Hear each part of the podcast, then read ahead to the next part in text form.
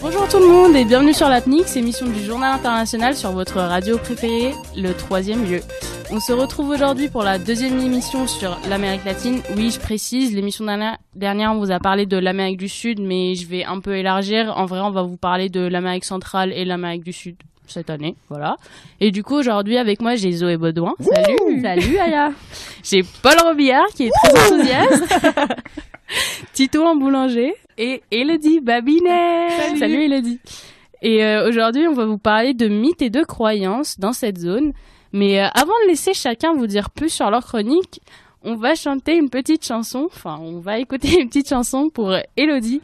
Et oui, pour les retardataires qui savent pas de quoi je parle, il y a quatre jours, c'était son anniversaire et il est jamais trop tard de lui souhaiter. Elodie, je te dédie cette chanson. Très très gêné. Cumpleaños Paul, on ne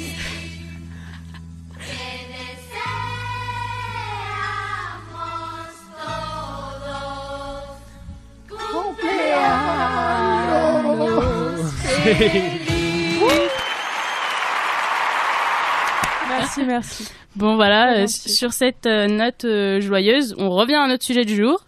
Euh, alors, il me semble que Paul va nous parler d'un mythe aujourd'hui. Tu nous parles de quoi déjà? En deux mots, dis-moi. Euh, ça va être principalement sur le mythe des cités d'or et sur l'Eldorado. Trop hâte. Et Elodie, alors? Moi, ce sera sur le mythe des Amazones d'Amazonie. Et Zoé Logique. Titouan, euh, il me semble que vous faites une chronique en binôme. Vous allez nous parler de quoi?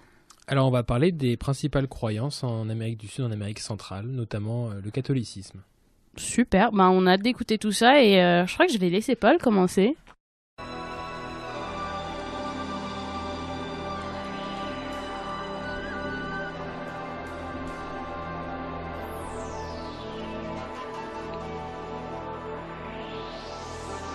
Le XVIe siècle. Des quatre coins de l'Europe, de gigantesques voiliers partent à la conquête du Nouveau Monde. À bord de ces navires, des hommes, avides de rêves, d'aventures et d'espace, à la recherche de la fortune. Qui n'a jamais rêvé de ces mondes souterrains, de ces mers lointaines peuplées de légendes, ou d'une richesse soudaine qui se conquerrait au détour d'un chemin de la cordillère des Andes? Qui n'a jamais souhaité voir le soleil souverain guider ses pas, au cœur du pays Inca, vers la richesse et l'histoire des mystérieuses cités d'or? Bon, du coup, on vous passe la chanson parce qu'on n'a pas la capacité de la chanter sans nous faire perdre un maximum d'audience. Mais donc, il s'agit, si vous l'avez reconnu, du prélude de l'incroyable dessin animé Les Mystérieuses Cités d'Or.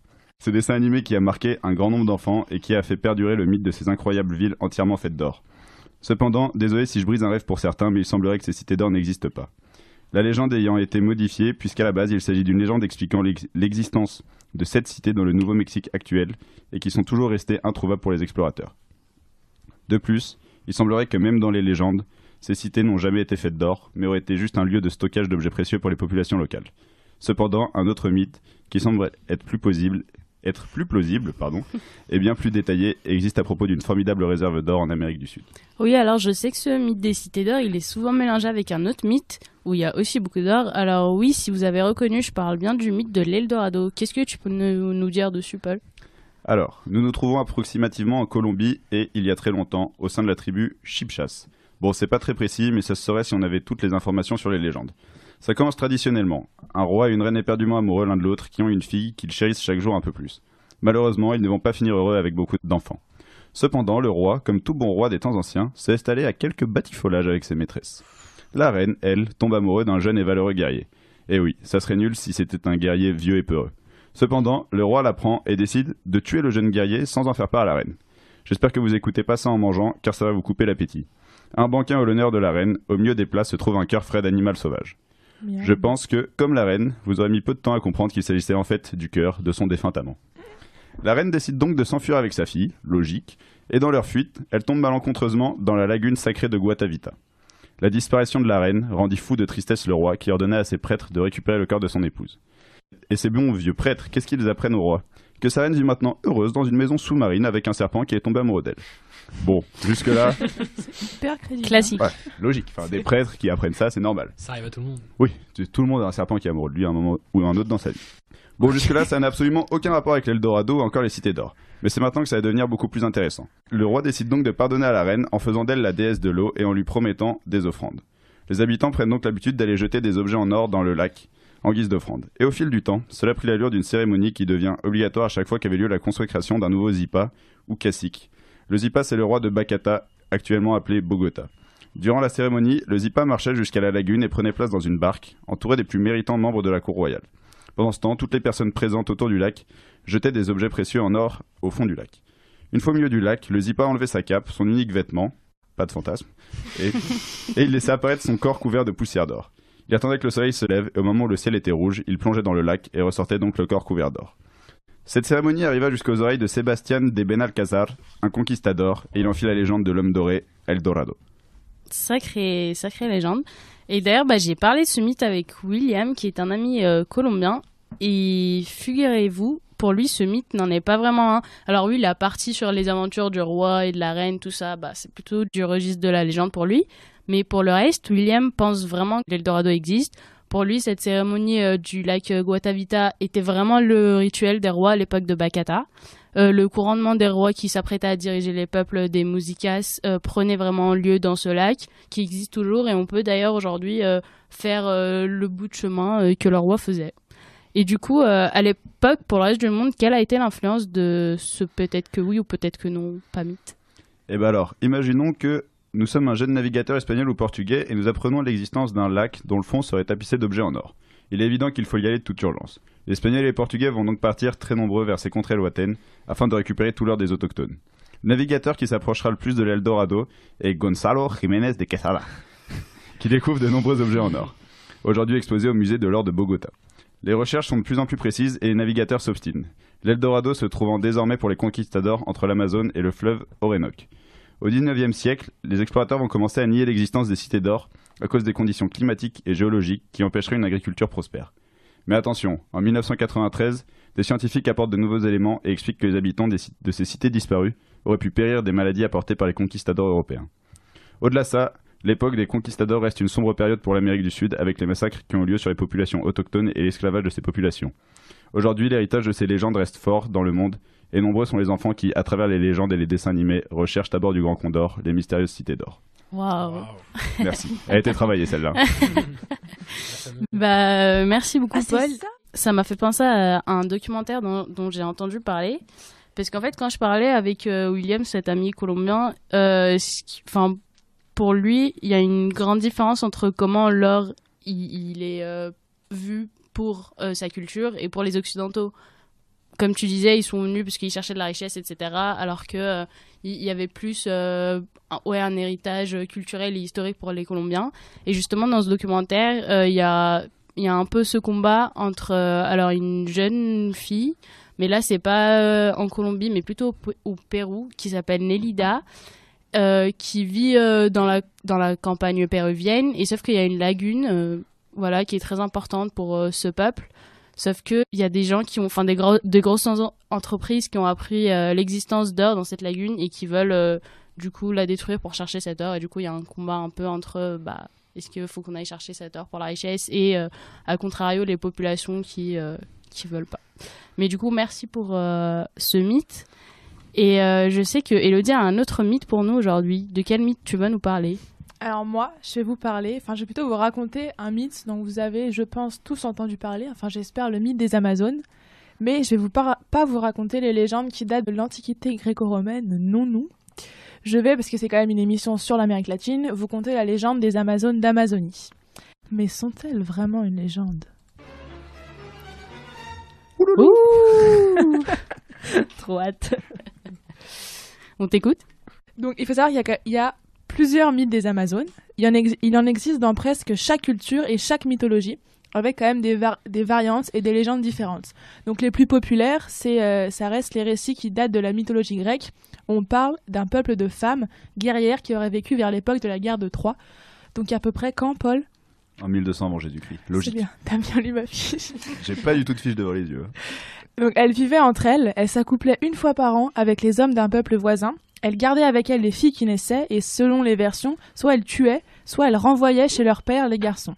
Ensuite, on a plusieurs récits d'historiens, nota- notamment le grec Diodore de Sicile, qui raconte lui les exploits des Amazones de Libye, des guerrières d'Afrique du Nord qui exerçaient leur pouvoir et faisaient des conquêtes jusqu'en Asie.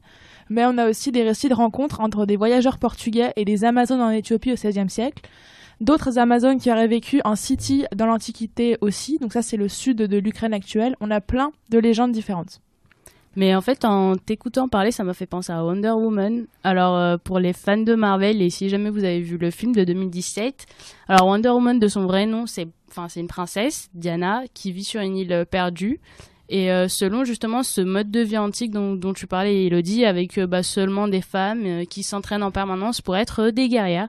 Alors, je savais pas du tout les origines de cette héroïne, mais du coup, en faisant des recherches, bah, j'ai appris que ce personnage venait bien d'une tribu d'Amazon euh, dont les origines sont liées à la mythologie grecque, voilà, comme tu l'as expliqué. Oui, Diane en plus c'est la déesse de la guerre. Ouais, voilà. Et euh, bon, par contre, à la différence des Amazones grecques, euh, Diana, elle, elle possède différents pouvoirs surnaturels et des cadeaux des dieux grecs, comme un lasso magique et des bracelets à, à l'épreuve des balles.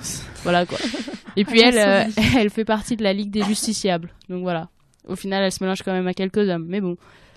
Et euh, en fait, les créateurs euh, de cette héroïne, ils, ils ont voulu euh, faire de ce personnage un, per- un personnage féministe. C'est pour ça qu'ils ont euh, pris euh, cet héritage grec. Mais remarque, il n'y a pas que Wonder Woman euh, dans Marvel qui a une source mythologique des idées de qui d'autre? Euh, je regarde pas du tout Marvel moi. Pas de fan de Il y a Marvel Thor, non? Qui déjà? bah, C'est le dieu du tonnerre, non Dans la mythologie de Scandinave, ouais. très très haut là. Ouais, Voilà. dans la mythologie nordique, bien vu.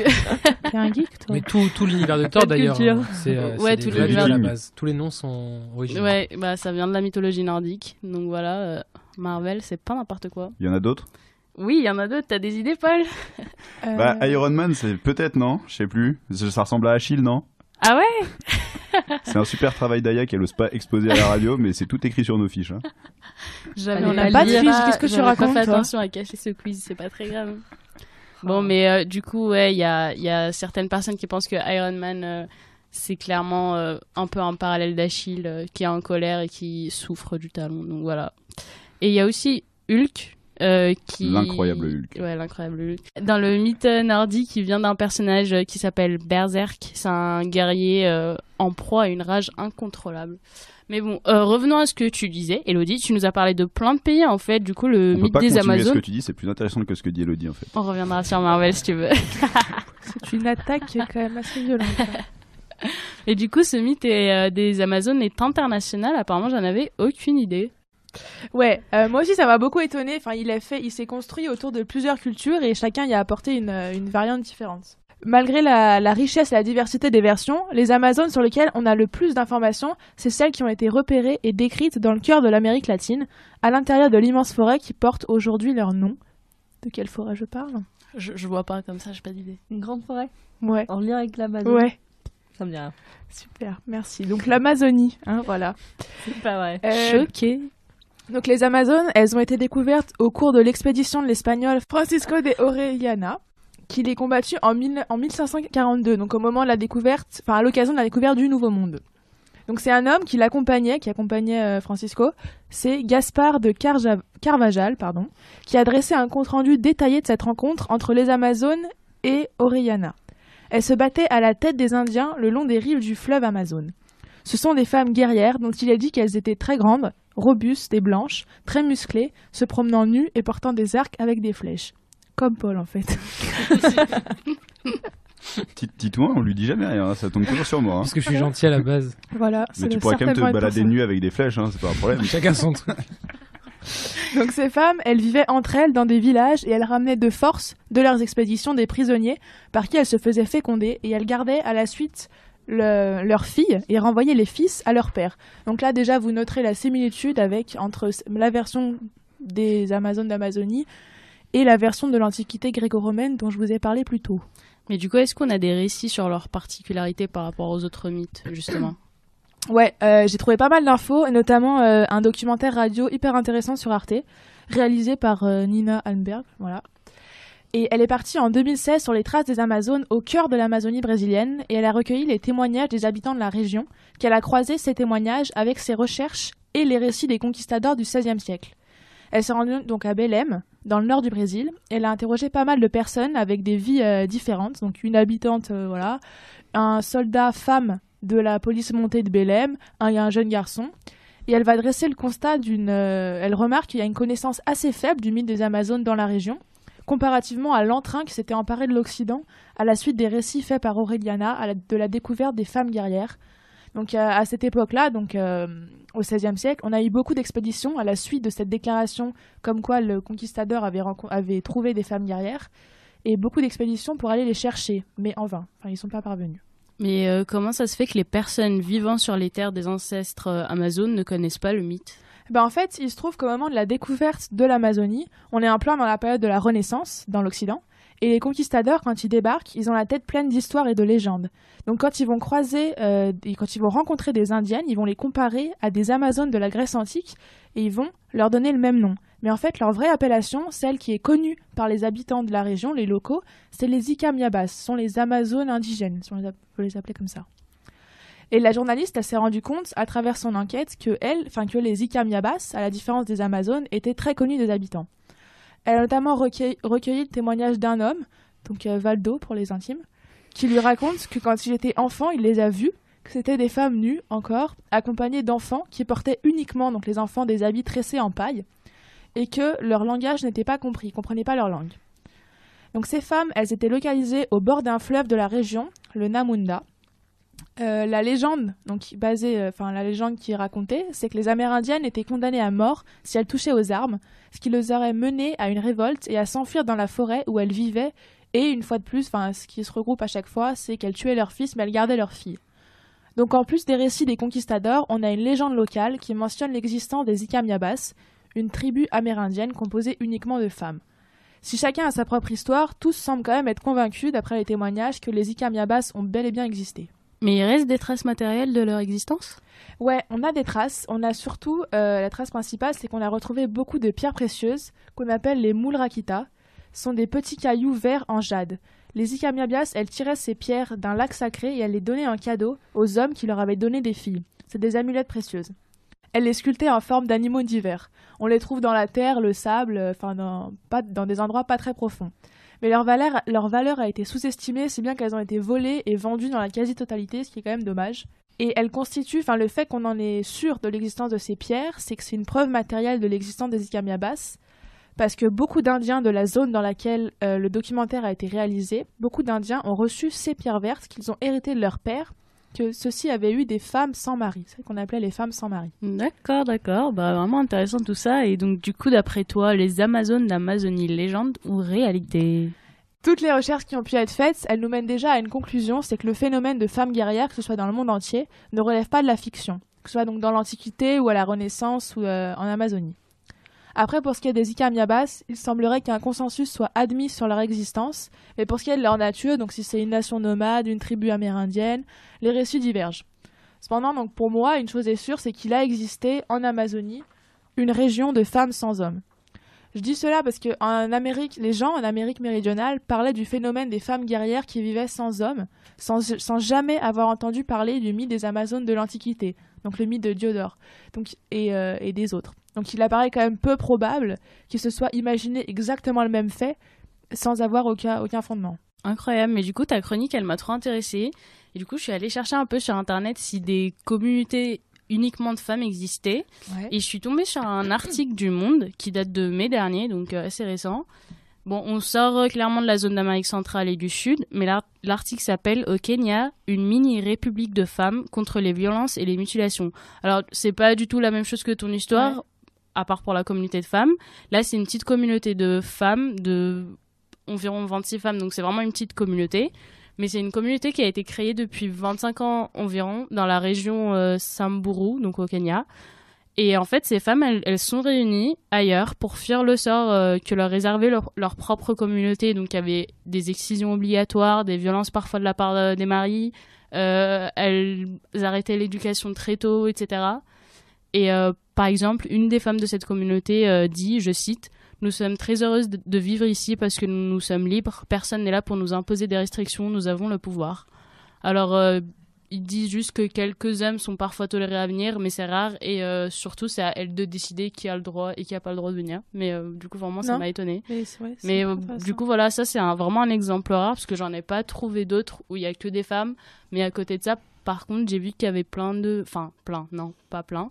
Mais euh, quelques communautés euh, matriarcales dans le monde Ouais. où du coup, c'est euh, c'est vraiment les femmes qui dirigent et non les hommes. Mais même Et, la région, coup, hein, la région hein. où, où les Ikamiabas étaient, il y a le- les témoignages disent que c'est encore une région, enfin dirigée par le, enfin où il y a quand même un matriarcat Ouais, impressionnant. voilà, mais du coup, où c'est un peu inversé. Par exemple, enfin, un point commun entre ces différentes communautés matriarcales que j'ai trouvées, euh, l'héritage n'est transmis que pour la femme, euh, ou par exemple, c'est les enfants, ils prennent le nom de, de la mère et non du père, etc.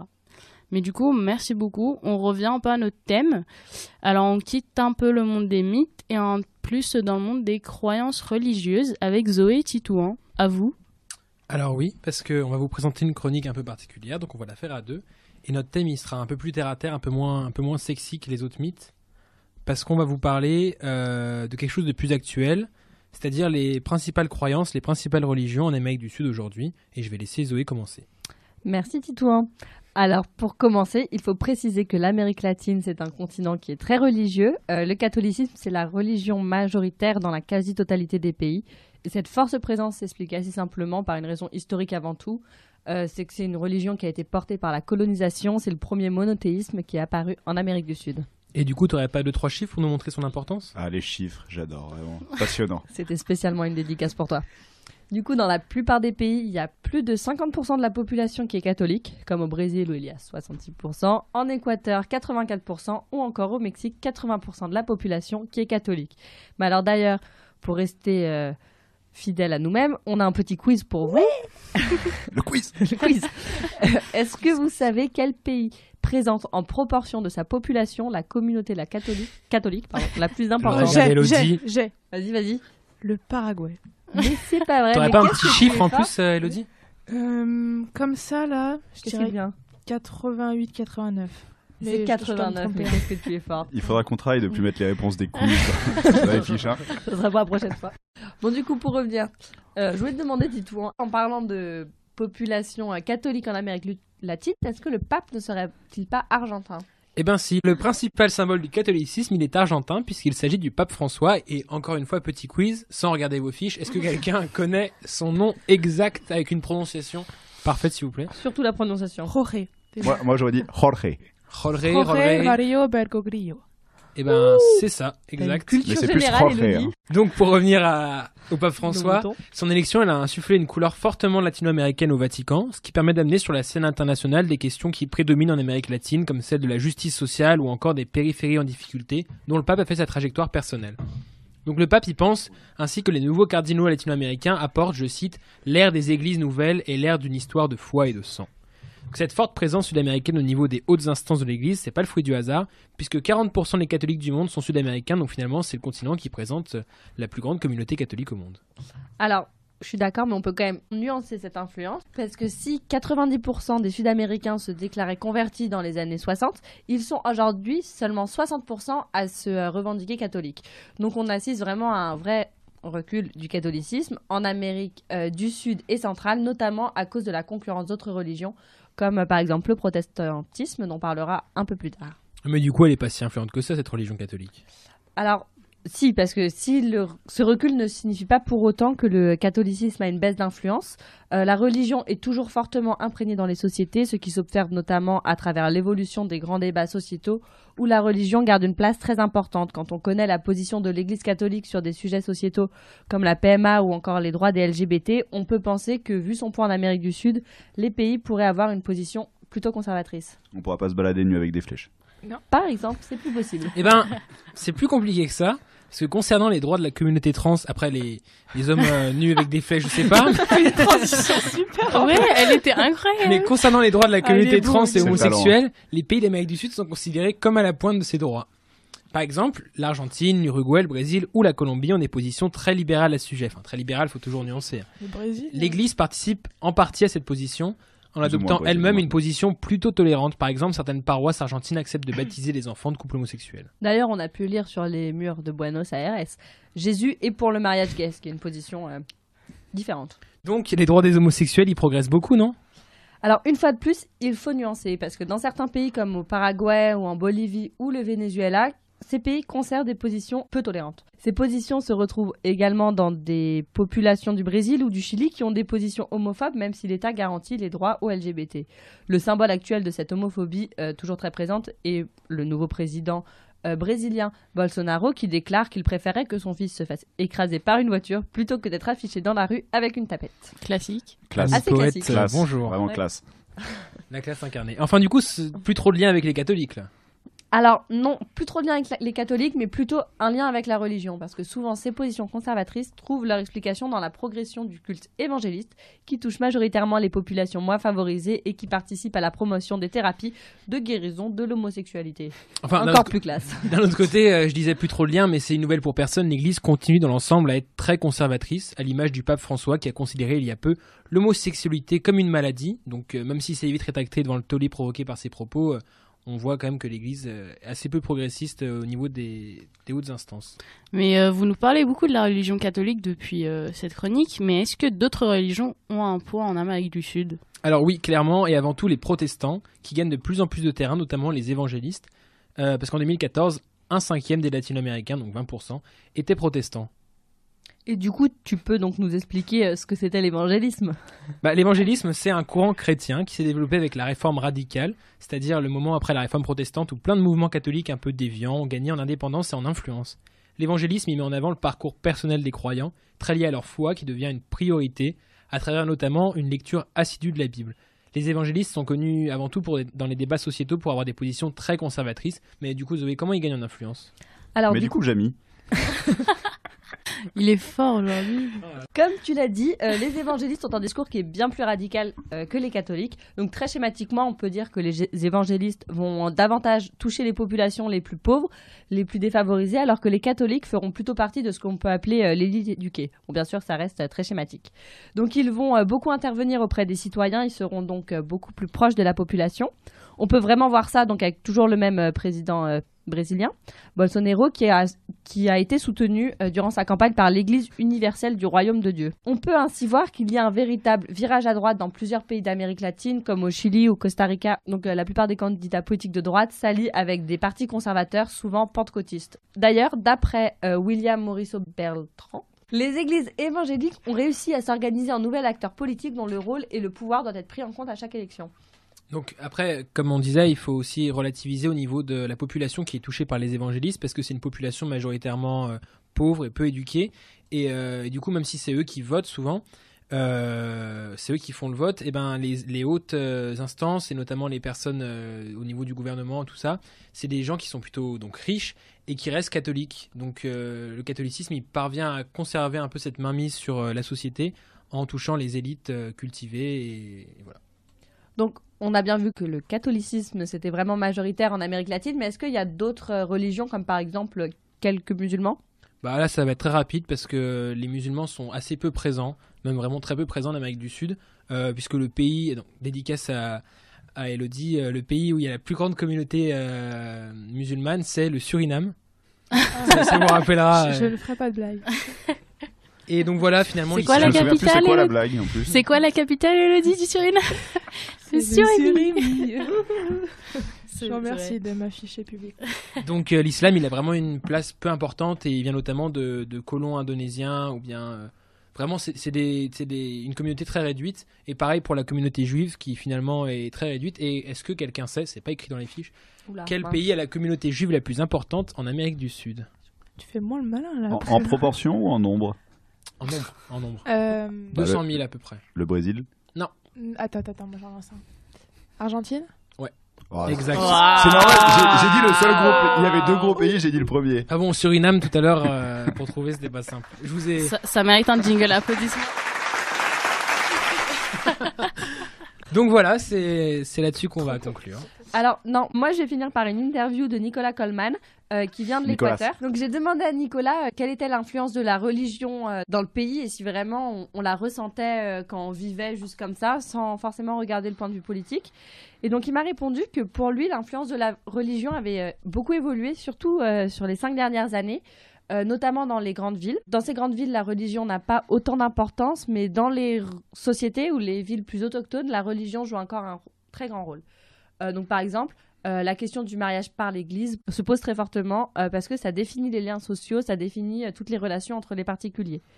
Donc dans la vie de tous les jours, Nicolas m'a dit que au final la religion, selon les familles bien sûr, ne se ressentait pas tellement que ça, sauf pour certaines phrases qu'utilisait la famille, comme Dieu te garde, que Dieu te bénisse, que Dieu te remercie. C'est des phrases qui sont très Pas plus récurrentes. qu'en France, quoi. Un peu plus qu'en France. Ah. Je sais pas si ta mère te dit euh, Dieu te remercie mais à chaque fois que tu lui donnes J'imagine quelque que ça peut arriver. Quand il se balade Ça nu. peut arriver. C'est pour ça que je dis ça.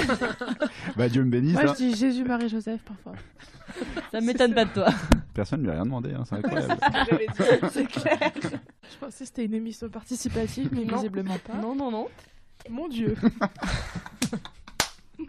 ouais, vraiment, c'est une bonne blague pour une fois. hein. Donc, euh, dans d'autres communautés, la religion reste très importante. C'est même comme les liens, euh, on peut les comparer aux liens de l'époque médiévale où le mariage par l'Église va vraiment définir euh, comment deux familles vont pouvoir travailler ensemble. Donc, ça dépend où on est en Amérique latine, mais dans les communautés les moins favorisées, c'est très flagrant. La pratique catholique chrétienne est très flagrante, mais encore, ça dépend du lieu. Dans les grandes villes et les classes sociales les plus favorisées, cette habitude est moins flagrante. Donc voilà, c'est sur euh, cette interview de Nicolas Coleman que nous allons terminer. euh. Je. Merci. On va passer à la- au moment préféré de Paul de l'émission, le Ouh. quiz. Le quiz. Quiz. Ça, ça, vraiment, c'est un jingle qui tue. On devrait noter les une points fois tout au long de l'année et lire euh, le meilleur à la fin de l'année. Ok, bon, on Ça va marche. commencer à noter les points aujourd'hui. Non, non, je, je garde en tête que je suis à 1. Vous m'envoyerez pas ça. De quoi on parle? Ok, ok, ok. On va faire un score des quiz. Enfin, du quiz. Ah, j'ai moi, j'ai- Argentine, euh, j'espère ça vaut double, hein, parce que je l'ai trop. C'était pas noté sur les fiches. Et c'est. Ouais, bah ouais, voilà, déjà. On va y réfléchir. Bref. J'ai tout réfléchi. Bon. Alors. Elodie, tais-toi. Première question. Quelle danse est originaire de l'Argentine Le tango. Le flamenco. Oui. Non, c'était le tango. C'était le tango. Dommage. Ok, ok, ok. Applaudissements Le pour Titouan. flamenco. Merci. Ok, ok. Deuxième point pour Moi, je suis Titouan. concentré, je joue ma vie. C'est terrible. Ensuite. Alors, ça, c'est un peu plus compliqué. C'est un truc Oula. que je connaissais vraiment pas. Pff, bah, la question, c'est un peu vague, mais il y a un certain sport qui est né au Pérou. Vous savez lequel? Un sport reconnu en France? Ou pas? C'est pas trop un sport qui se pratique en France. Ça se pra- ça se pratique plutôt pratique, Saut à la mais- perche. Je sais pas, je tente ça comme ça. Non, Ça se non. pratique aux Jeux Alors, Olympiques, déjà- par exemple? Euh, non, c'est un sport euh, qui nécessite de l'eau. Collectif Water ou polo. pas? Du surf. Le water Non, polo. Le surf. Oh. Bravo. Oh, il est fort. Eh oui. Il a eu le temps d'aller sur Wikipédia en deux secondes. Mais comment ça, c'est né euh, au, Chili, euh, au Pérou Les, Oui, les c'est origines, mais vraiment, mais c'est improbable. Alors en fait, euh, je regardais un autre documentaire sur Parce Netflix. elle si fait vous que voulez. Regardé beaucoup de documentaires. Mais vraiment, alors qui s'appelle pas, hein. Attends, attends, je vais Elle a un SMI demain. Il s'appelle Pérou Tesoro Escondido, Oh, c'est c'est quand même autre chose que l'accent de Zoé Elodie. hein. Franchement, là, il y a du travail. Merci de m'avoir épargné. ce qui veut dire Pérou, un trésor caché. Et du coup, euh, on apprend qu'en fait, le surf est né entre euh, moins 3000 et moins 1000. Donc euh, c'est vraiment, enfin c'est super vieux. C'est Mais large comme après, c'est les origines. Alors c'est une que fourchette plutôt large, oui. Oui. Mais euh, en fait, tout le monde pense que euh, ça vient de Hawaï, sauf que c'est venu après. Et, euh, et en gros, comment c'est né l'histoire du surf? C'est que pendant la période pré-Inca, sous la culture euh, mochica, on a trouvé des dessins euh, sur des poteries de cette période qui représentaient des pêcheurs incas sur des planches de bois et des bateaux en roseau appelés cabalitos de Totora. Mais ils ont inventé le paddle en fait. Plutôt. Un peu. Mais euh, en gros, c'est ainsi que le surf, Surf, est juste, hein. réellement né. Non, mais je sais, mais en gros, c'est vraiment les origines. Et c'est ensuite euh, à Hawaï que c'est. Voilà. Ensuite. Oula. Alors, bon, vous connaissez tous le Machu Picchu. Oui. Oui. Voilà, ça s'est développé euh, pendant euh, 300 ans, 2200 à l'arrivée des Espagnols. Et euh, bon, c'est plus trop l'Amérique du Sud. C'est une des sept merveilles du monde moderne. Est-ce que vous connaissez les sept? Oui. Donc les six autres. Alors, il y a les pyramides. Ok, non, ça c'est ça c'est les, euh, les sept merveilles du monde antique. Moi, j'en connais Il d'autres, y a la Tour. Eiffel. Elle a Le Sphinx. les Non. pyramides. Le Sphinx. Aya. Y a pas la Tour Eiffel. Non, critiqué les pyramides. Ah, parce qu'il y a, des- il y a deux questions. J'ai, Aya, j'ai. Faut dire les sept merveilles du monde moderne et les sept merveilles du monde antique. Ok, Bon, moderne, il y a le truc à Milan où je suis allée la dernière Super. fois. Bah, le truc, ouais, ça Il y a l'opéra, il y a l'opéra de Sydney aussi. Il y a le Corco, le Christ Rédempteur sur le Corcovado. Alors il y a le Christ Rédempteur. L'opéra de Sydney, ça en fait pas partie? Non, mais en fait, euh, là c'est mi-moderne. Je pense qu'il y a encore une troisième liste qui est réellement moderne. En fait, ils ont appelé ça du monde moderne, mais c'est plus trop moderne. Ah, de, de, de l'époque moderne, quoi. Genre 19e siècle. bah en gros, il Les y a, chutes il y a du le- Niagara, ça en fait partie, il me semble. non, mais il y a, mais en fait, il y a plein de listes. Mais en Mais gros, il y Au bout de a trois erreurs, on est éliminé. Faites attention, quand même. L'Em- L'Empire State Building. Non, mais le non, mais ça c'est trop sérieux moderne. La Tour Eiffel La muraille de Chine. Mais veux mon attendez, Sphinx. je, je- je propose qu'on se réorganise, genre, venez on fait un tour de table. Alors, Alors moi, je- déjà, je vais vous expliquer quelque chose. Vas-y.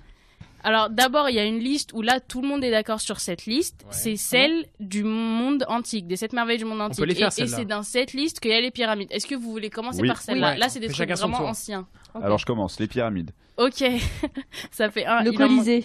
Le Sphinx. Le Non, pas le Colisée. non, le Colisée, bah justement, c'est dans l'autre liste plus moderne. Et c'est pas très moderne le Colisée quand même. hein. Mais oui, mais c'est pour ça, ils appellent ça moderne, mais c'est plus moderne que l'Antiquité. aller leur et apprendre ensuite, ce que on- c'est. Donc il y, a les moderne. pyra- il y a les pyramides, les pyramides, c'est dans, dans la On- liste. Ouais. On a un sur sept. il y a hein, le phare d'Alexandrie, il y a le colosse de Rhodes, Ouais, il y a la statue de Jupiter aussi dans le temple d'Athéna, c'est ouais, Statue enfin, en or. Zeus, mais il y a c'est- les jardins suspendus, Ouais, Ça il t'en il ouais? manque Non, deux. stop. Oh Il est en train de nous étaler Mais c'est-. Ah, Elodie, dites quelque chose. Incroyable. Il y a... Attends, attends, attends. Il t'en manque deux. Euh... Non, mais Toujours pas, le euh, si tu me donnes des indices, j'ai peut-être, mais euh, ça me reviendra peut-être, mais... Euh. Euh, Il y a un temple. Oh là là. Ah si, il y a le, le temple... Non, il n'y a pas le temple euh, sur l'Agora Temple à Athènes. Hein. Euh, non, alors c'est le temple d'Artémis Ah bah, et le ah, mausolée d'Alicarnasse. D'accord. Mais on peut quand même t'applaudir puisque c'était incroyable. Pas ouf, hein. Il Pas avait ouf. révisé avant de venir. Pas ouf. Mais du coup, ça c'est les sept merveilles du monde antique et ensuite bah il y a l'autre liste, il y a pas consensus dessus parce qu'il y a plein de listes différentes. Ils appellent ça euh, sept merveilles du monde moderne, mais c'est plus très moderne parce que bah par exemple il y a le Machu Picchu dedans. Mais du Le coup- Taj Mahal. Le Colisée. Oui, Taj Mahal, oui. Le, Colisée, le oui. Christ Rédempteur. Oui, ça fait 4. La Tour Eiffel. non, trop moderne. le dans le même truc. Non, il y a, il y a quelqu'un qui a dit euh, une réponse tout à l'heure. Le truc d'Athènes là? Le Sphinx Non. Donne des indices, Aya. Mais je crois que c'est toi, Elodie, en plus. Ah, j'en ai dit qu'un, moi. c'est La muraille de Chine. Oui. J'ai pas dit. C'était moi qui l'ai Si, dit. si, j'ai Ok. dit, j'ai dit. Muraille de Chine. Ok, bah il manque euh, deux choses dans Tu peux cette donner liste. des localisations Ouais, donne des localisations. C'est pas très Euh, euh, Mexique. Plus précis. Ah, Je trouve que vous connaissez pas ouais, le nom, mais que vous j'en ai voyez parlé, je ça crois. s'appelle. Tenochtitlan. si, bien tenté. Ah, c'est Chichen Itza. C'est les, c'est les. Si une- tu fais avec tes mains, personne ne va là. rien comprendre Aya, à la On a la radio. radio. Les, les pyramides en, en, en Oui, pavé, les- là. Voilà, c'est ça. Ok. Il vous a expliqué. Ça s'appelle comment? Euh, Chichen Itza. Ok, bah, j'allais le dire. Ah. Et euh, il manque un truc et vous pouvez trouver puisque vous connaissez. Mais si je vous dis le pays, vous allez trouver. Bah, donne un continent. Euh, Asie. Euh, bah, C'est un truc au Japon En Chine Inde. Non, C'est le Taj Mahal. clairement de l'autre côté de l'Asie. Ouais, non. Ah. En Russie Non. Alors, est-ce que la Russie, c'est vraiment en Asie Oui. Bon, est-ce qu'il n'y a pas, euh, genre... ça dépend. Ça- les, villes en le. Jordanie Quoi C'est pas les villes en Jordanie Alors c'est en Jordanie, mais du coup. Ouais, Ah, c'est euh, Petra. Oui. Bon bah du coup vous avez trouvé les sept. je vais redire les listes. Alors du coup la Chronique grande à muraille deux, de réponse à deux, j'ai envie de te dire.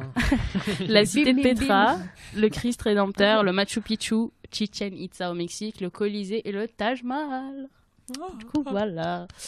Euh, ok, question super facile, du coup ça sera le, le plus rapide. Quelle star internationale de musique pop est originaire de Colombie? On n'a rien compris. J'avais pas eu compris la question. Est-ce quoi. qu'on peut refaire s'il te Du coup, Shakira. Elle a réussi, elle a réussi, Oh. c'est Elodie l'a gagné. La question c'était quelle star internationale de musique pop est originaire de De Colombie musique pop. Et c'était Shakira. Musique pop. Ouais. Et, et dernière question, c'est ma question préférée, Oula. parce que je trouve ça trop drôle. Alors, au Attention Pérou, à préparer vos rires, hein, ça va être incroyable. au Pérou, un soda local est plus populaire que le Coca-Cola. Quel est son nom? Pepsi. Pérou. L'Inca Cola Un max applaudissement Ah Tu m'avoues vaincu là. Bah, je trouvais ça marrant en fait. Mais... Mais oui Bah du coup, clairement 10 points parce que c'était ma question préférée. Yes Bah, comment j'ai Mais c'est dégueulasse T'as trouvé l'Inca Cola Non, C'est Shakira, stylé. moi, Ouais, monsieur super, Shakira, tout le monde le savait. Bah tu l'avais pas visiblement. Bah, j'ai trouvé le surf et l'Inca Cola. Si je peux Et défendre euh, mon colosse de Rhodes, tout ça là. Ouais, C'est moi le colosse de Rhodes Merci. Coca-Cola, c'est sacrément Oh. marrant. Bon bah, merci tout. Ah, refaites un petit euh, jingle de quiz de fin, s'il vous Le plaît. quiz Le quiz. Le quiz. Le quiz. merci tout le monde de Oh, le nous avoir jingle, il était écoutés. éclaté. Adios. Adios. Ich bin ein Berliner. Entre ici, Jean Moulin. Je vous ai compris. C'est un vieux pays. Vive le Québec libre. I have